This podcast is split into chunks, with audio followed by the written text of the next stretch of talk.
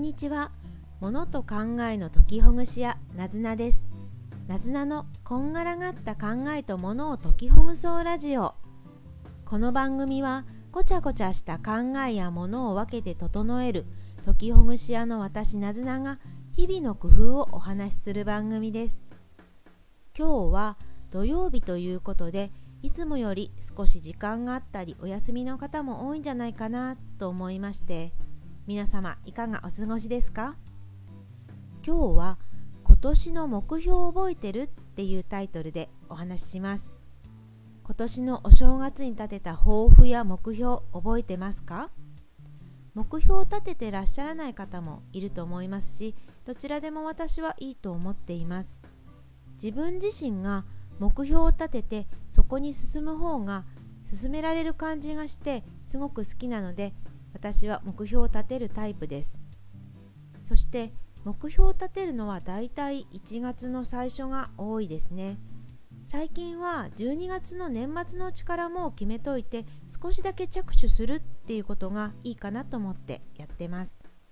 さてその目標なんですが1月2月はこうしようっていうふうに思っていてもだんだんだんだん忘れちゃったりもうそのままでいっかって思いがちではありませんか？今日は5月の最後27日ですね。そろそろ目標のことを思い出してみてもいいかもしれませんね。皆さんの目標どうでしたか？今どのくらいその目標から進んでるかなっていう進捗具合進み具合を考えてみたりあこのことはできたなっていうできたことそしてもしまだまだできてなかったら何からできるかなって物事を小さく分解してそしてできそうなところからやってみるのがいいんじゃないかなと思います。それから忘れてしまう。すぐもうモチベーションが下がってしまってうやむやになってしまうなっていう人の対策については私はどこかに見えるところに書いておくっていうのがいいんではないかなと思います。私自身何かに書いて壁に貼っておいたり付箋に書いてパソコンの近くに貼っておいたりしています。そしてこの頃導入してみてあこれいいなって思ったことを皆さんにお話しします。それがスマートフォンの壁紙アプリを使ってすぐに見えるようなところに書いておくんです。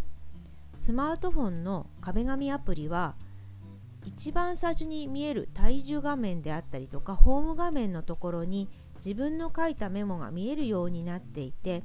それを1日に何度も何度も目にするんです。そうするとあ今年この1年やろうって思っていたことやもっと小さくして今日やろうと思ってたことが見えます。私の場合は今日やることを見えるようにスマートフォンの壁紙アプリを使っています。もちろん壁紙のアプリではなくても何か設定がウィジェットとかでできたりまたは本当にあの紙で付箋に書いて見えるところスマートフォンのところに貼っとくとかでもいいかもしれませんね。ご自身がよく見るような洗面所に貼るとか机の上のところに見えるように紙を貼るなどいろいろ工夫されてみてはいかがでしょうか。というわけで今日は目標を振り返ってみようっていうことと目標を続けるために見えるところに書いててみよう。そしてなかなかやる気が出ないよっていう場合には小さく分けてその何をやるかっていう行動動きを小さく分けて書いてみてはどうでしょうということを言ってみました。またお越しくださいね。なずなでした。よろしければいいねボタンやフォローお願いします。それではまたね。